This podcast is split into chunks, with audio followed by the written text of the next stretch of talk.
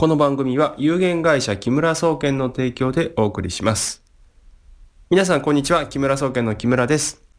今回は前回に引き続き病気がこれから増える理由についてお話をしていきたいと思います。今回は、えー化学物質ということでお話をしていこうと思います。前回お聞きの方はですね、あの、電気がですね、えー悪いストレスをたくさん出すので、まあ、その電気製品に囲まれたりとか接触する時間が長いとですね、私たちの体に悪いストレスが体入ってきて、そして病気の原因になっていきますよというお話をしましたね。で、これとプラスですね、えー化学物質というのもですね、えかなり私たちの生活に浸透してきているので、えー悪いストレスが発生する原因となっているんですね。で、え化学合成物質ということでですね、あの、まあ、これ食品に限らず、まあ、様々な、あの合成物質というのが使われていますよね、世の中で。で、これの問題は2点あって、まず、私たちっていうのは動物、生き物なので、えー自然界から受け取る、まあこれは東洋医学的な言い方で言うと、自然界から受け取るですね、その生命エネルギーというものが、化学合成物質の多いものには含まれてないという問題。要するに、エネルギーが供給されないっていう問題ですね。で、もう一つは、病、えー病気の原因となる悪いストレスがたくさん含まれているこの二つの原因がですね、あるために、化学合成物質があまりに多い製品を使うとね、えー私たちは病気になるということなんですね。で特に、あの、若い頃、いわゆる生まれてからですね、10代の頃までですね。まあ、二十歳になるぐらいまでの間で、どんな生活環境にいて、どんなものを食べたり、何を着ているかっていうのが、実は人間の体のですね、基礎構造も作ってしまうんですね。なので、この10代の終わりまでにすごくこう悪いストレスに囲まれた生活で生命エネルギーを全然得られないという環境にいるとですね、当然ながらアレルギー性疾患とか、えー病弱な体質ですね。あんまインフルエンザとかによくかかっちゃうとか、あ非常にこう、体質的に弱い体になると。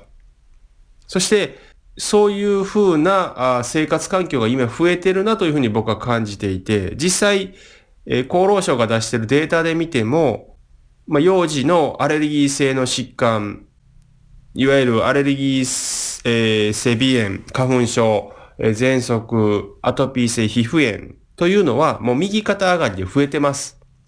まあ、除菌とかいろんなね、ことを宣伝で言ってますけども、明らかに昔に比べて悪くなってんですよね。お子さんの体の状態が。まあ、こういったことを今、現実に起こってきているわけですね。だからその原因についてお話をしていきたいと思います。はい。で、合成物質というとですね、まあ、あの、化学物質同士を混ぜ合わせて作るということなんですけども、中にはね、合成物質の中にはそんなに悪さしない、悪いストレスが含まれてないものもあるんですが、一般的にはですね、あのこの悪いストレスが出て、出来上がる法則で言うとですね、人間だけが望むような機能を無理にその物質に持たせようとするので、非常に物質を合成するときにストレスがかかると。そうすると、物質はその過剰にかかるストレスに対して悪いストレスを発生するようになるということなんですよね。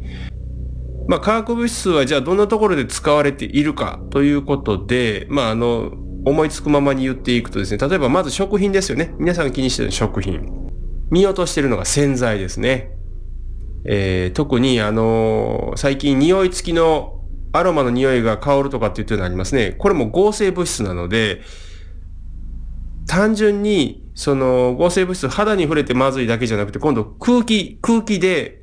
その匂いを吸うことで悪いストレスを吸収するっていう流れが今できてきてるんですね。で、これはまあ、化学物質に対して過敏な人は、あの、えーそういう匂いに対して、えー弱いからやめてくれみたいなことを言ってますよね。これ、生き物として正常な感覚持ってれば、こういう合成物質のアロマの匂いって、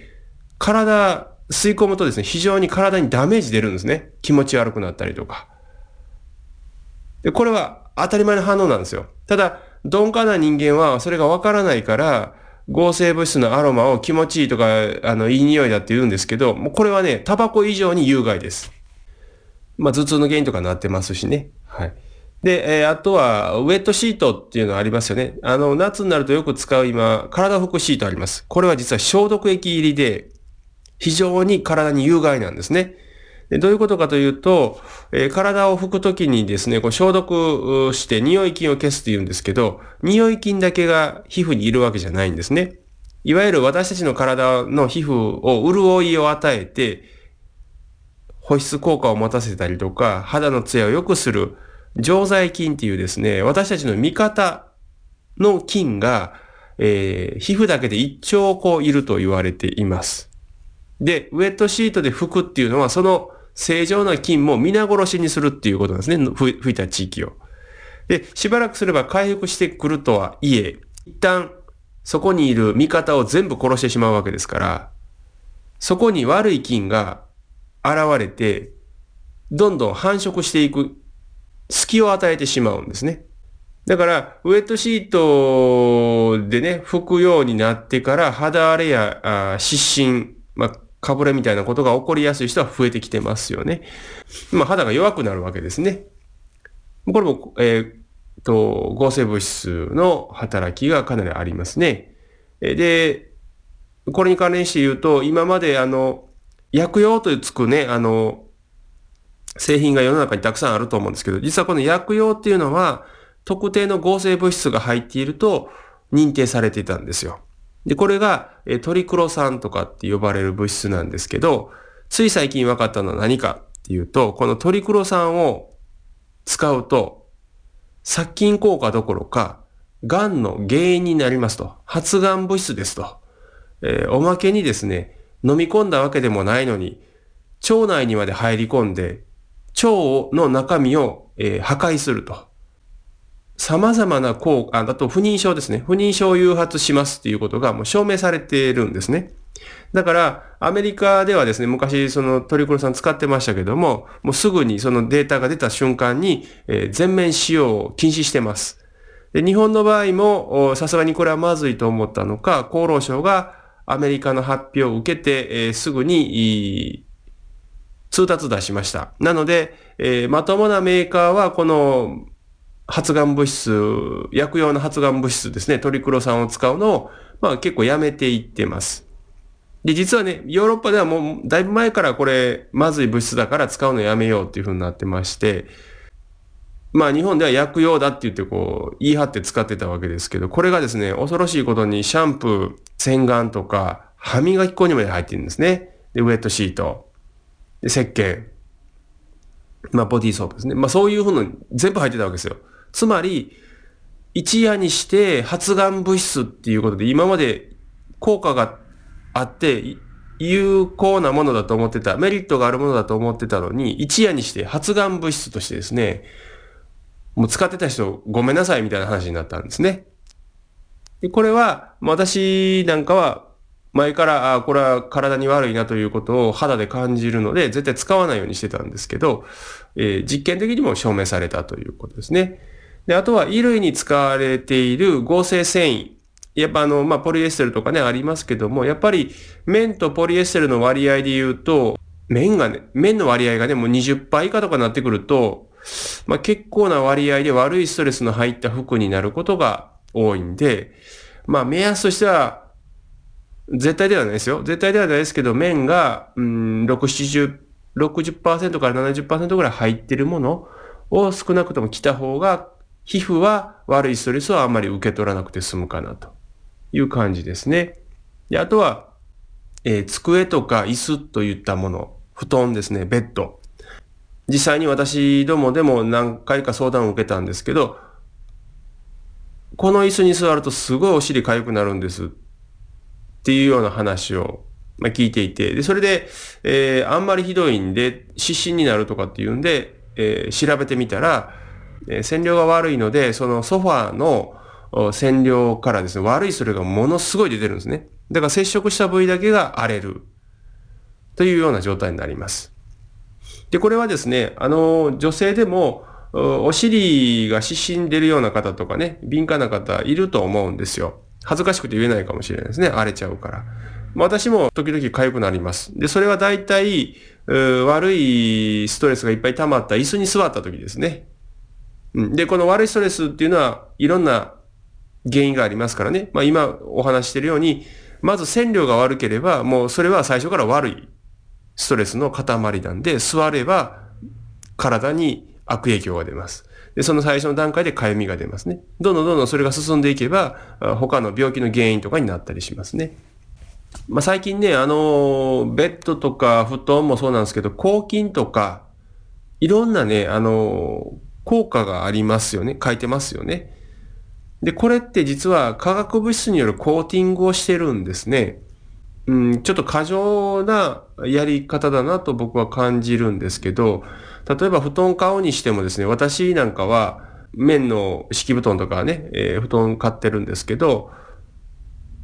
インターネットでね、例えば売ってるものを見ると、抗菌とか除菌とかいっぱい何にも機能のない、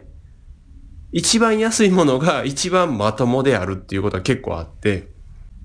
高いもの買うほど体に有害だなっていうね。あの、最近あの、冷たくなるひんやり感じるとかありますよね。これも化学物質なんですよ。だから、そのひんやりするかもしれないけど、その裏側で悪いストレスものすごい被ってるんで、これ病気の原因になるんですよ。え他にもですね、まあ、机とかそういうものもね、コーティングあんまりしすぎてるものは良くなくて、そのコーティング剤によって悪いストレスが発生するということになりますね。最近はその、うん、まあ、接着剤とかね、あの、例えば、あの、安い家具屋さんありますよね。結構有名な大きなとことか。そういうとこ行くと、そこが悪いわけじゃないんですけど、ただ値段を下げるためにはどうしても、えー、化学物質、安い化学物質でですね、コーティングしたり、安い接着剤を使った方がいいっていうことでね、結果的にそこら辺、そこに売ってるものは悪いストレスがいっぱい出てくるような机とか椅子になっちゃうっていうのは結構あるんですよね。であとはまあ、靴もそうですね。あんまりあの、高機能なものとかっていうのは、これは悪いストレスいっぱい出てきますね。で、生活雑貨で言うとね、さっきも申し上げた除菌剤とか、あの、最近日本で過剰に除菌という話を宣伝してますけれども、はっきり言うとやりすぎです。え、過剰ですね。えっと、適度な、私たちは生き物、生物ですから、菌に囲まれて生きるのが当たり前なんですね。ただし、大腸菌とかみたいにトイレにね、いるような、この有害なものね、こういうものを、例えば食べ物食べる机にそんなのがいたらまずいわけですよね。うん、あの食中毒の原因になるから。だから、そういうことを衛生概念で、えー、日本の場合はですね、かなり前にもう、衛生的には健全な状態がもう出来上がってるんですよ。で、何回もお話しするように、私たちは適度なストレスがかかる状態が望ましいので、全く何もないというような、よどむような状態というのは非常に良くないんですよ。いわゆる無菌状態とか。あの、抵抗する力自体がなくなってしまうんですね。でそういう意味で言うと、この、最近、えー、日本で流行ってる、机の菌がどうのこうのとか言ってますよね。まあ、はっきり言ってそれいた方がいいです。レベル的に言うと。いて当たり前です。でね、除菌ばっかするとどうなるかっていうと、自分の体がいろんな菌に対する抵抗性を失って病弱になります。貧弱になるんですよ。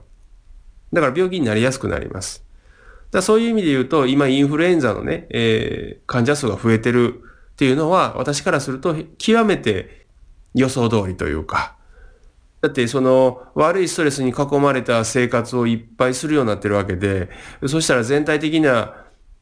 免疫力の平均値は下がりますから、そうすればインフルエンザっていうのにはかかりやすくなるし、抗生物質とか使って肝心の体の抵抗性でインフルエンザ菌をあのウイルスを倒すっていうことをせずに、えー、抗生物質とか飲めば、それはもう当然ね、あの、自分で治す力がなくなっちゃうんで、非常に今、あの、免疫力が落ちた人が増えてるんですね。で、これは、悪いストレスをいっぱい吸い込むような生活してるからっていうことになるわけですね。で、えー、まあ、このようにですね、その、科学とか西洋医学の考え方はですね、えー、過保護にするっていう考え方なんですよ。だからどうしてもその生活にどっぷり使っちゃうと私たちの体が免疫力とか生物としてね、生存本能として非常に重要な機能、これを全部失っていってるんですよね。で、実際失ってきてるんですよ。だから、世の中で病気は増え続けるし、ね、西洋医学が発達したと伝って、病病気のになる患者数とか、介護を受ける人の数っていうのはどんどん右肩上がりで増えてるわけですから、言ってる、えー、理屈と結果は全然伴ってないわけですよ。なんですか、医学だけにね、あの問題を転嫁できないのは、私たちが、要するに、おんぶに抱っこしてもらいたいという、過保護なにに生活をしたいというような考え方をすることが、まず間違ってるっていうことに気づいた方がいいですね。健康で、えー、痛いんであれば、やっぱり適度に自分にストレスがかかるような生活ですね、した方がいいということなんですね。で、その中で、えー、特にまあ食品に関して言うとね、あのー、食品添加物の考え方自体が実はあの、ちょっと恐ろしくてね、えっ、と、添加物、まず1個ずつの添加物がありますね。で、この1個ずつの添加物は一応試験して安全性を確認してますけども、じゃあ、A、B、C3 種類ある添加物をこう、一つの物質に、あの、一つの製品に混ぜた場合、何が起こるかっていうのは誰も実験してないんですよ。だからたまに死亡事故が起こるのはそういうことなんですね。あの、最近は火事を予防するために IH で調理するっていう企業が結構増えてきたんですよ。例えば、フライとかそういうの、スーパーで並んでるものもね、IH で調理してるものとガスで調理してるものを見たら、もともとスーパーとかの場合は、その品質保持するために、まあ添加物入れるんですけども、それプラス、電気の悪いストレスで作ってるもんだから、もう掛け算になっちゃってるんですね。悪いストレスまみれの、とんでもないものが出来上がるっていうことがあるんで、スーパーでね、惣菜とか買うのであれば、そこが少なくとも IH じゃなくてガスで作ってるかどうかは確認した方がいいと思いますね。えそして、えあとはですね、その、じゃあ栄養っていう観点で考えた場合に、サプリメントとか今流行ってますよね。あの、日本人は栄養不足ですみたいな話してますよね。まあ確かにその食品、えー、いわゆる野菜とか果物の作り方ね、日本の場合は世界一、あの、農薬を使うのでね、えー、その分、植物なんかにそういう農薬の悪いストレスが残っちゃう可能性が高いので、例えば、植物に含まれる栄養価で見ると、20、10年、20年前に比べると、どんどんこう減っていってるのは事実なんですね。で、じゃあ、それをね、あの、その、この栄養だけ不足してるから、鉄分が不足してるから、じゃあサプリメントで補給するってなるかっていうと、それで単純な話じゃないんですね。で、サプリメントの問題点っていうのは、まあもちろんいいサプリメントもあるんですけど、あくまで補助ですよ。それで食事を一食飛ばせるわけじゃないですからね。サプリメントの問題っていうのは何かっていうと、まず抽出方法。非常に無理な方法で抽出したりとか、抽出するための機械がありますけども、これはもう全部電気で動いてるんで、悪いストレスがものすごい入っちゃう。で、そして、えー、あとはカプセルの材料とか、そういうものが実は悪いストレス結構含んでるんですよ。だから、例えばですね、私は、あの、サプリメントで、いわゆる青汁みたいなものの中で、えー、まあ、比較的良さそうなものがあったんで飲んでますけども、じゃあこれをカプセル状にしたものは飲めるかと飲めないんですよ。なぜかっていうと、そのカプセルがものすごい悪いストレスの物質でできてるんですね。なので、多分それ豚のゼラチンとか使ってるんだと思うんですけど、やっぱりその生成の仕方とかが非常にまずいんでしょうね。悪いストレスの塊なんで。粉だったら水で混ぜて飲めるけど、カプセルになってたら飲めないみたいなこともあります。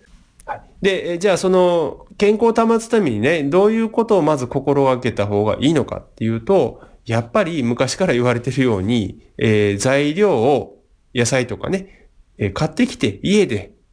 ガスで調理する。こういうのが、あの、一番添加物が入りにくいんですよね。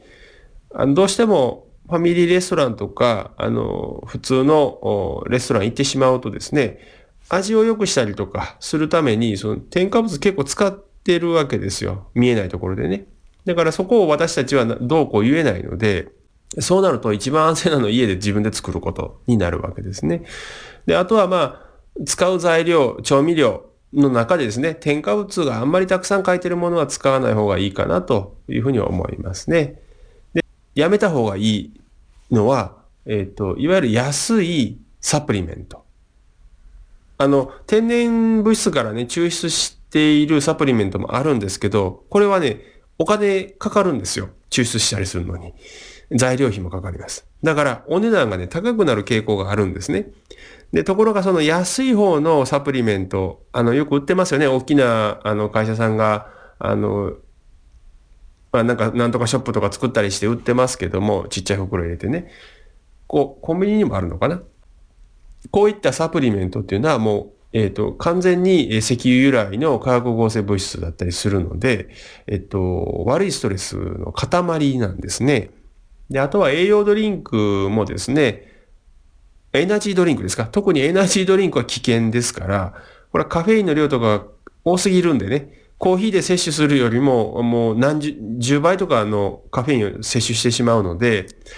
エナジードリンク何本か飲むだけでえ死んじゃう場合があります。え、特に若い子は危険なんで飲まない方がいいですね。日本人の方はですね、ちょっと、うん、考え方に偏りがあるというか、えっと、食べ物でも、あ食品なんかはそうなんですけど、あの、値段は材料費とか人件費とかいろいろかかるので、それなりのものはそれなりの値段がするんですよ。で、その、それなりの値段より安いもの、これは何かやり方を、こう、なんですかね、まあ、飛ばしてるというか、安くなる理由があるんですよね。だからその品質自体がそういう安いものはあんまり保証されてないものだと思った方がいいです。やっぱりそれなりのお値段がするものなんですね。特に食べ物は。で、あのー、もちろんね、値段が高いからいいっていうわけではないんですけど、材料費とか人件費とかいろんなこと考えたら、これぐらいの値段にはなるよねっていうところのライン。これは、インターネットみたいにね、材料費がほとんどかからない。開発してしまえば、あと何何百回でも何千回でも回し回すだけ、使うだけだから、全然コストがかかりませんって世界じゃなくて、物理的にね、こう、費用が必要になるものなんですよ。だから、あまり、その食べ物に対してね、値段をケチりすぎるっていうのは、結果的に悪いストレスをたくさん体に取り込んでしまうことになってね、医療費とか生活の質が下がるんで、全体的に見ると損をするというふうに思っていただいた方がいいと思います。この化学、じゃあそういった化学物質多いか少ないかっていうのはね、まあ、わからない部分もあるということになるんですけども、どうやって調べたらいいんだっていうとね、まあ私なんかがやってるのは、物に触れたりすることでね、体に反応が出るんですよ。あの、意識下に上がらない、あの、無意識の反応が出ることがよくあって、これを筋肉反射とかオーリングっていうふうに呼ばれて、あの、使ってる方たちがいます。で、私もこの筋肉反射やオーリングっていう反応を重視して、要するに自分の感覚を重視して、あ、これは触った時頭痛くなるなとか、これ変な感じするなっていうものはもう避けて食べない。っていうことを実は毎回やってます。もちろんね、その毎回毎回、あのー、すごい真剣に調べてっていうわけじゃなくて、まあ、いつも行くとこがあるんでね、スーパーとかね。じゃあ、ここのスーパーで買う分には、そんなに変なものないなと思ったら、ある程度ね、こう、最初の調べるのが大変ですけどね。まあ、その後は、ある程度信頼をして選んでいく中で、あまあ、それでも変な感じするものは弾くとか、まあ、そういうふうにしてますけども、あの問題なのはね、この筋肉反射とかオーリングという体の感覚を使った判別方法っていうのは、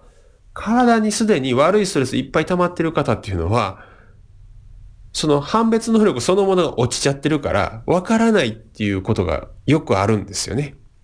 つまりね、その、例えばスポーツやるときとかに、スポーツの感覚がある人とない人いますよね。特に球技。ボール感があるとかないとか言いますね。それとよく似てます。だから、今までの生活のスタイルとか環境が悪いストレスを溜め込むような生活環境だと、もうそもそもその人の判定能力、感覚がもう悪くなっちゃってるっていうのがあるんでね。まずはその自分がどんな悪い状態どんな、体の状態はどんな状態なのかっていうのを把握して、ね、で、それを今度、じゃあ悪い状態だったら悪いストレスを減らしていこうよっていう手法を自分で実践してですね、改善してからでないと、まあそういう判別というのは難しくなってくるんですね。で、これは、あの、西洋医学にそんな方法はないです。はっきり言うと。私どもではですね、一応その、木村総研式セルフケア入門講座っていうのをやってまして、まずは、ご自分の体がね、どれぐらいこう、悪いストレスを抱えて疲労しているのかっていうのを、あの、実際にご自分でね、触って、痛みを伴う調べ方で把握してもらうっていうのをやってます。で、その上でね、じゃあ、この辛い状態をどうやったら改善できるかっていう手法も学んでもらって、まあそれが実践してもらうと肩こりを改善したりとかね、首のこりとか、あるいは腰痛とか、いろんなことを改善するのに、えー、結果が出る方法なのでね、えー、まあそういったことを、まずは知識と、えー、して、あの、知っていただいてね、さらに実践をしていただければと思っております。えまとめますと、え今、世の中はですね、どんどんあの、化学合成物質がね、高機能なものができたとかっていうことで、どんどんどんどん私たちの生活環境に入り込んできています。一見便利に見えるんですけれども、その中にはですね、やっぱり自然の状態からはかなりかけ離れたものになっているので、悪いストレスがたくさん発生して含まれていることが多いです。でそうすると、そういったもの、悪いストレスを含んだものに触れていることで、あるいは食べること、あるいは匂いを嗅ぐとかね、接触して、体に入れることで、私たちの体はどんどん病気になっていきます。で、今の日本人の生活環境を見てると、明らかにこの化学合成物質の悪いストレスを含んだものが増えていってます。で、そうなると、当たり前ですけど、皆さん病気になる準備状態に入るわけですから、どんどん病人は増えていく。で、これを西洋医学の観点で治療したとしても、目の前の痛みとか辛さをごまかすことはできても本当に治るような状態になれないっていうふうになっていきます。で、これから健康でね、過ごしていきたいっていうことであれば、やっぱりこの化学合成物質をあまり使いすぎる生活とかね、えー、あるいは除菌しすぎるとかそういうのは、まあ、考えていただいた方がいいんじゃないかなというふうに思います。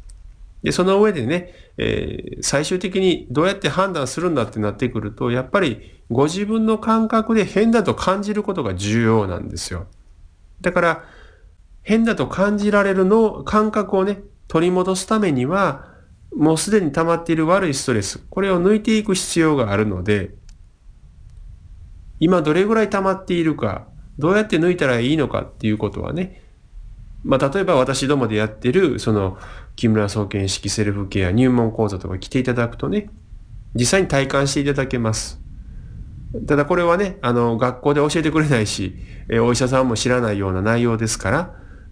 皆さんにとっては初めて触れる世界っていうことになるんでね。まあ、もしご興味があれば、ぜひお越しください。最後までお聴きいただきありがとうございました。それではまた次回お会いしましょう。